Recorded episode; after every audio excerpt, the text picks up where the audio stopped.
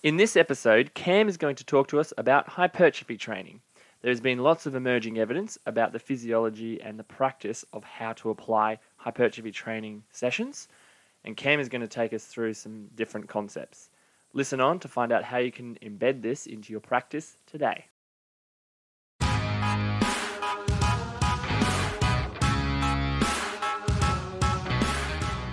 Hello and welcome to the Body Track Academy, created by EPs for EPs. We'll cover all things clinical, business, and personal growth to help you and the exercise physiology industry reach its potential.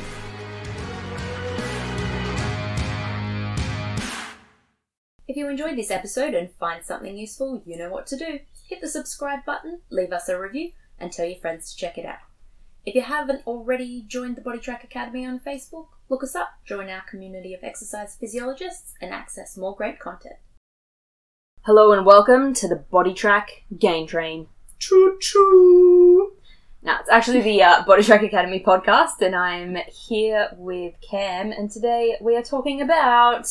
Talking about gains, pumps, swells, mass, bulk, all the above. We're talking about muscle hypertrophy and the new concepts around getting bigger. Right. Hypertrophy. Okay. I got lost there for a moment. No. So many words for it. All right, let's get into it. Uh, definition of hypertrophy. So hypertrophy is just the increase of cross-sectional area of muscles. Really, Okay. so it's where how we train to get our muscles to grow. Yeah. Pretty much. Is that the same growth as getting stronger? Similar. Um, similar. You can get stronger without having a big increase in muscle size. Mhm. Um, however, it just tr- depends on what training intensity you have. The newer guidelines are showing that you can do both at the same time quite effectively, depending your, about your training age. And so we'll probably dive into that a bit later on. I think. And then is size the same as muscle mass? To a point, but not really. There's a there's a few things that jump into um, hypertrophy, and there's new emerging things about sarcoplasmic hypertrophy, which is Sounds fancy. uh, yes, Yeah. which is fancy. I mean, but it's the your body's uptake of fluid into your myofiber, into your muscle fibers, Mhm. rather than actual the muscle itself getting expanding, getting more myofibrils in. So there's a couple of ways that hypertrophy is defined. Mm. It doesn't auto- automatically mean we're just doing increasing muscle. Yeah, and I'm playing dev- devil's advocate here just to get really clear on our definition that if we're talking hypertrophy, we're thinking size. Yes. the safest way is not, yeah, don't overlap with strength or mass necessarily. We're talking the size of our muscles. Yeah. Yeah. All right, biggest factors that relate to hypertrophy. So conventionally, it's been a thing of time under tension and volume, but like a session volume, Yeah. has been the biggest thing. So it's uh, cram as many exercises as you can into the session, Mhm. have a repetition range of about eight to twelve repetitions, Mhm. and make sure all those like the slowing down the movement slightly just to get as much muscle time under tension as we can Mm. was the major focus probably even up until you know three four years ago um, that was the uh, the American College of Sports Medicine the ACSM For guidelines hypertrophy or just like everyone's approach to weight training? hypertrophy That's So- what they were saying. yeah Ah, so okay. it wasn't really to do with intensity, so that, that you know they didn't put uh, a lot of emphasis on how much weight you're lifting. Hmm. It's more so just the volume of the of the session was really important. Okay. Um, So it's only recently that that thinking's Yeah. started to change. Yeah, only probably in the last five years, ten years, probably since 2010, there's been a couple of um, really good studies out, but only in the last five years, there's been a really good actually, kind of um, focus on what we understand about hypertrophy. I mean, we're still you know, Learning, yeah. learning it. Yeah, yeah. And so, what is that understanding now? So the, the understanding now is pretty much you just need to have a stimulus that requires your body to um, overcome a mechanical load. Yeah. Over like it's called volume load, so it's for for your session. So if if we put this, if we break volume load down, five um, sets of twelve exercises Mhm. at one weight, realistically, Mm. should be equal to twelve sets of five reps Yeah. Because it's the same at the same weight, the same volume. Realistically, they should give the same volume load for the session. So now they're Yeah. just instead of saying we just need really high volume and no weight, Hmm. they're more so saying we need the volume there definitely, Hmm. but the load that we're placing on the muscles is probably more important than it's ever been to, to provide that extra stimulus to grow. Yeah. Pretty much. So if I'm thinking about it uh, as like an algebra kind of multiplication problem, hmm rather than going, like you're saying, 12 times 5, flip it so that my loads Yeah. get the heavier load. Yeah, so so Use con- the heaviest load that you can to get you to the same volume or not necessarily heaviest possible, just, yeah. yeah. So heavy as possible is probably not the way, but we've we've found that training to failure isn't the best way to increase muscle mass. It, you know, Yeah. training so you can't lift that last repetition or Mm. anything like that doesn't promote muscle growth any better than just keeping it at a intense, like a progressive Yeah. overload to not to failure. Mm. Um, what we are finding, so if say conventional hypertrophy training, if you were a person just getting into the gym, Mm. you're not really going to know how your body responds. You're not really going to know your fatigue levels. Mm. You're not really going to know what your or have a true one RM or anything like that. So you can't really measure your intensity too well. Mm. So starting with that conventional, you know, four sets of eight to twelve repetitions Mm. is great. Once we become trained, Mm. we we can judge our fatigue better, so we can work at higher intensities and be comfortable with those higher intensities. So you can actually learn to what's your limit and progress that limit really well. So that's when you can tend to just muck around with the reps and sets, and um, you can go. So for an Olympic lifter per se, they would rarely lift over five repetitions in a row, Mm. but they still are massive. They still are because their volume load of the session Yeah. they're so well trained that they know what their limits are. They know what mechanical stress they can put on their bodies Mm. to get progressions. Yeah. Um, so they might do yeah the twelve sets of five repetitions. So it's completely different, but yeah, it just depends who's in the gym really. Yeah. Interesting. All right. So, Kent, you said you, at the start there the overlap between strength and hypertrophy. What you know? What does that look like? Can you? I know like a common question. Females, young athletes, can I get strong without getting big, um, or vice versa? Can you get big without getting that much stronger? So yeah, you can you can definitely get bigger. So a lot of the um, a lot of the research has been about like lifting thirty percent of your one repetition max Mhm. until failure. And what they're finding is you don't get too much stronger by doing that, but your muscles grow because you're you're having a big stimulus. Yeah. You're not going to get too much stronger lifting thirty percent of your body weight Mm. one set till failure, but you can still get bigger what, what that means for athletes is we, we wouldn't bring that into like an athletic training situation because then we're just training to failure at a weight that's not going to make you stronger or faster. Yep. Um, so yeah, in a in an athletic situation or like someone who wants to get strong for a sport or a specific event, Yeah. you'd more try to train higher loads, really. So then I guess it's kind of leading to, yeah, what are the different uh, methods or like hypertrophy training for young athletes where there's a sport specific goal versus, uh, you know, a younger person who just wants to put on uh, like size and get bigger and it's more like a comp- um, aesthetic or body composition goal. Yeah, yeah, so that's probably what we see the most of, especially with young females and males from, from 15 to that 25, 30 Mm. age, is you just want to be bigger. You know, so as long as you're providing some kind of progressive overload, so, a stimulus that's continually, you have these little satellite cells on your muscle fibers Mm. and they respond to mechanical load. And so you have to be able to lift heavy enough for those satellite cells to respond and to send out signals to make us bigger. Yeah. Um, the way that we do that, so if you uh, just have an aesthetic goal Mm. to get bigger, you can spend two hours in the gym. You can do four to eight repetitions. You can go to failure on some repetitions that have smaller muscle groups. And you know that you're definitely getting the right stimulus to grow big and become more aesthetic. Yeah.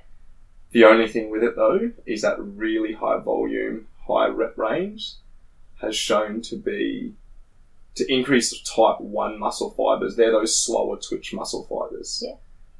So if you're an athlete, you probably don't want to really increase your type 1 muscle fibers Yeah. because you're just going to get slower and not be as explosive and powerful. Hmm. So, in the situation what you said, an athlete is that we wouldn't encourage them to spend two hours in the gym because, firstly, they're going to overtrain with all their training they're doing probably for their sport. And Yeah, that's a lot of time that they probably don't have. Yeah. That's a lot of time. But we just make it more meaningful training for them. So try to get the same volume load out of the session, but maybe lower reps, higher rest, Mm. um, and just get the stimulus there to grow. And, and that increases type 2 muscle fibers. They're more fast twitch. Mm. So you can still grow muscle and get powerful and strong at the same time. It used to think that they don't really match up too well. Mm. But yeah, you definitely can. It Just depends on what your goal is and your training age, really. Yeah. Do you think that's important, like that education for young athletes? I'm going to go, I don't know, 15 year old boy playing rugby, scrawny kid, but, you know, good good skills. But with all the varying, you know, sizes in that age group, they're going, I need to put on some muscle and some size, or maybe I'm going to get hurt, or I'm also self conscious about how scrawny I am. And the focus just being on how they look Yeah. are you doing a lot of education around well we can serve both goals here and improve performance as well as size or Yeah. Well, it's really it's difficult with situations who haven't been into a gym before. Yeah. Because getting them to a really low rep range and high weight is just going to get them just too sore, and like they don't they don't really- unenjoyable yeah yeah. So um, education is really important. Saying like because it takes about twelve weeks for your muscles to not just have inflammation after training. okay yeah So what tends to happen with young, especially if you're a young rugby player and you you know you see all these bigger guys in the other team, you want to put on weight. Mm. You go you know hell for leather for six weeks and you and you're looking bigger because you have so much fluid in your muscles trying to recover. mm. What happens with that is you overtrain, your muscles become a bit sluggish because you've got fluid like kind of hanging around the tendons. Yeah.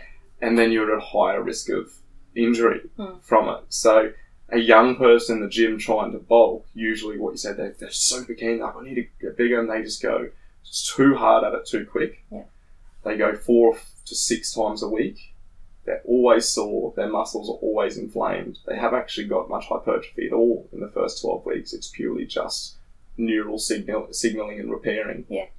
And then by the time that the 12 week goes up, sometimes they're like, oh, I'm sick of I'm sick of the gym. So Yeah. being able to educate younger clients on being like, okay, we're going to do this safely. It's going to take a specific t- amount of time.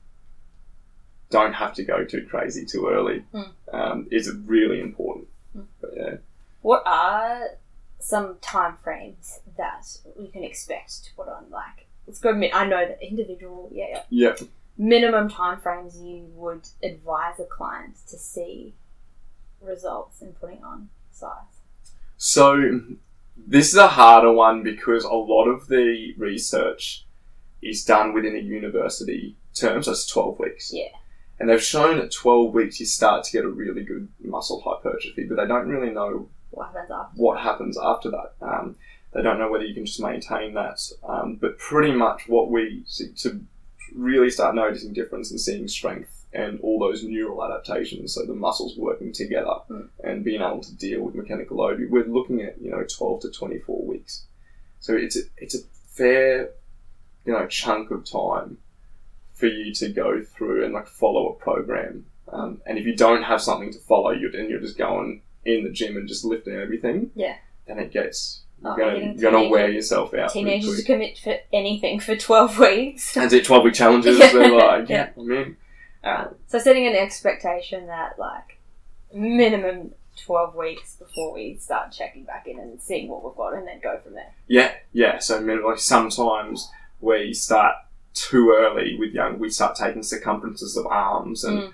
and legs and stuff, seeing how much we go. But realistically, the muscle's still inflamed. So we're It's not meaningful. it's not a change back then. meaningful change over six weeks Yeah. or four weeks or anything like that. But over, you know, a six, uh, like a 12 week, sorry, to Mm. plus, then you start to see those meaningful changes. So yeah, you have to really let them know. You have to go, you're probably not going to see anything crazy until that 12 week mark. So, do those sort of main recommendations for hypertrophy training, how do they align up with uh, different goals? I guess you talk different like sports, strength, power, speed. Yeah.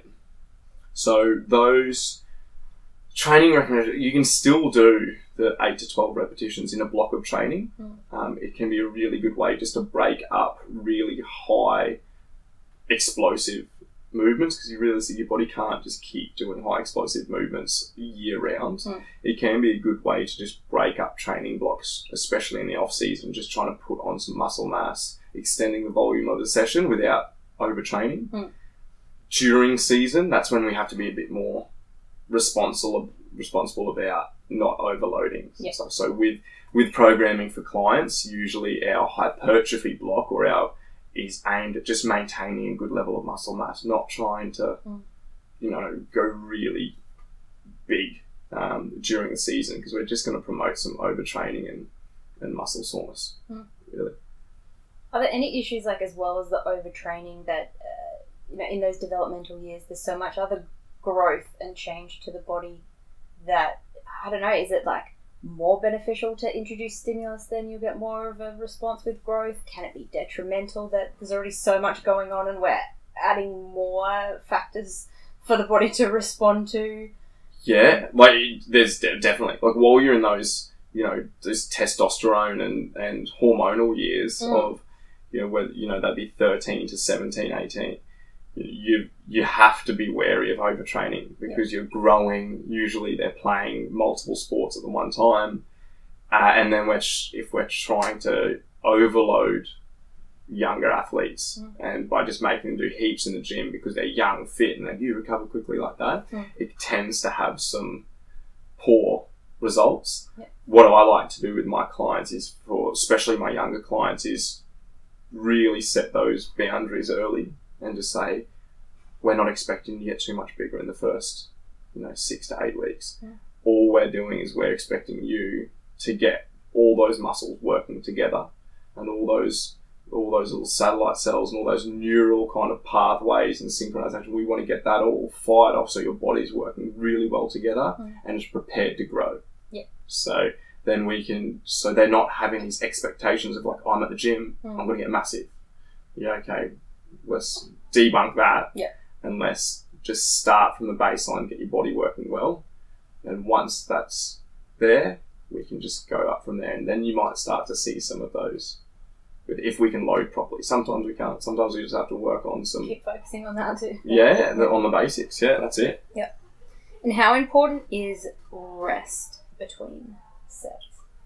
rest it used to be thought not too important it used to be thought that you know to grow muscle in that Just do the work. hypertrophy Yeah, get just the work done. you know one minute rest get straight back into it Mm. one minute rest get straight back into it and you do have a lot of muscular fatigue doing doing that um, now the rest is more so to do with what type of exercise it is so if it's a compound exercise say like a squat or and, you, and you're lifting at that higher weight and lower reps we we want to aim for you know two three minutes rest um, when we start to get the complementary exercises and later in the session, say a bicep curl or you know a tricep exercise or something, because it's only singular joint and they tend you tend to have, and it doesn't need as much neural drive. Mm. You tend to only need that minute break. So I think depending on exercise and what intensity purely determines rest. I don't think it's like a blanket hypertrophy. We just do one minute rest. Yeah. The ACA, the ACSM guidelines have been updated um, last year, Okay. and they have really good recommendations for novice, Mm. intermediate, and, and experienced just to, for hypertrophy, and they have all the rests and stuff in there. So definitely, if someone's looking to update their knowledge on the guidelines, have a look at the Go new. ACSM guidelines. Yeah, we'll see if we can pop a link in the show notes. Do you think enough young athletes understand the purpose of rest or like what happens during the rest between sets? Like, I'm sure they've heard it and they get told to slow down and, and rest, but like they don't understand why or what what the point of it is. Yeah, not not unless you specifically talk about it. Yeah. Like I've had Or how do yeah, how do you explain it to that? Yeah, so pretty much we you have to explain it as this is needed for your body to recover and get stronger. Hmm. If you explain it, so, so a lot of the time, if you're young coaches and stuff like that, they're really trying to push through, get as much done in the session as you can. Hmm. Um, but when you go into a strength and conditioning, a gym situation, you then have to re-educate and just say, I know that you like to be pushed all the time, and but for you to get stronger, Hmm. we need to have this rest. This is your body like preparing to get stronger from the next um, set. Hmm. If and sometimes if you put it in a way that if you do this, you're going to get better, Hmm. you're going to get stronger, then they can start to understand that okay, this is what I'm doing. It's good for me. I don't have to just go like full on every bit of the every bit of the session. Yeah. And Um, do, do you go into the specifics of like, uh, like you're saying, the neural recovery kind of thing? Like, do you go in that deep? Like we, yeah, like depending on the on the client, but yeah, usually I'll just say, right now your if they're, if they're their first four weeks, Yeah. go right now your muscles are learning how to talk to each other, And if we don't, if we have so many, if we don't have rest and we have so much input, Mm. they're not going to learn how to work together. They're just going to get fatigued. Yeah. Um, so if with my younger clients, I just say we need to have that rest so they can they can recover and then we can start interacting again. Mm. Um, pretty much instead of just um, going for fatigue and just having muscle damage rather than neural benefits. I think that's good because I mean, most often if you understand the why behind something rather than just being told what to do, Yeah, sometimes not always, Sometimes. sometimes it can help. yeah, that's it. Yeah. Um, uh, we'll like we'll definitely have um, dietitians and, and stuff on to have a chat, but I know you, like you're always going to get asked about nutrition for athletes and hypertrophy. What do you? I mean, first tell me what you think, and then maybe let's talk about like the scope of having those conversations with with clients. Yeah. Yeah. So, what do you recommend? So there's some specific guidelines um, following hypertrophy, and again, this is dietitians' domain, um, sports dietitians, and we work with a couple of great ones at BodyTrack. So, but pretty much you're trying to aim for a really good amount of protein, up to two two point two grams per kilogram of body weight Mhm. um, per day. The o- the only thing with proteins is that your body depending on makeup, your body can only really break down 20 to 40 grams of protein at a time. Yeah. So, was a lot of people to grow, they had those mass gainer shakes, and they can be up to 60 to 120 grams of protein in one shake um, for the mass gainers, and it's just too much. You probably can't use it. It's, You yeah, can't use it all. We're just wasting it all and making ourselves feel a bit crook, especially in the stomach. Um, so it's really important while we're trying to gain muscle is is being able to spread the proteins out through the whole day. Yeah. Um, it's been shown that muscle protein synthesis or our ability to be able to uptake and, and um, proliferate muscles and get stronger. Mm. That's heightened if you have really good protein intake 24 hours after exercise. Okay. Yeah. Um, so what I what I tend to suggest with my clients is just get the protein sorted first. Mm. Get get you a day of protein, and if that be you know 180 grams for the day, Mm. we need to spread that out as well as we can throughout the day. Yeah. Um, then carbohydrate timings, like they is after exercise is still shown to be a really good time. Yeah. Um, with those proteins as well, they used to leucine was thought to be the major protein that was the one that kind of goes into our anabolic pathway. Um, they're timed of there's some new research out that tends to say that it doesn't matter what amino acid you use as as long as you're getting proteins in Mm. um, at the right times and they're good whole proteins. Yeah. You don't have to aim for leucine specifically. Um, so as well as like when you have your um, your supplements, the supplement companies try to sell you like whey protein, like WPI, Yeah. um, and it's a lot more expensive than whey protein concentrate. Concentrate's like, oh no, it's not as effective. Yeah. It's going to be just as effective. Yeah. There's no difference. Um, so I just buy the concentrate, save some money. Um, but yeah, and so so you have to. I always get yeah, protein first, carbohydrate second, and then you have your omega threes and sixes and fatty acids, and Mm. they're- it's called. I wouldn't be able to say the exact name. The DHA fatty acids. They're the ones in salmon and yeah. stuff like that, they've shown to be pretty important as well in trying to put on muscle. So, again, physio, um, physio, dietitian domain. That's- Full disclaimer. Yeah. Full disclaimer, okay. Um, dietitian domain, but I think it's important to get the nutrition first, Hmm. and then support it with the gym exercise because you're going to recover a lot better. Yeah.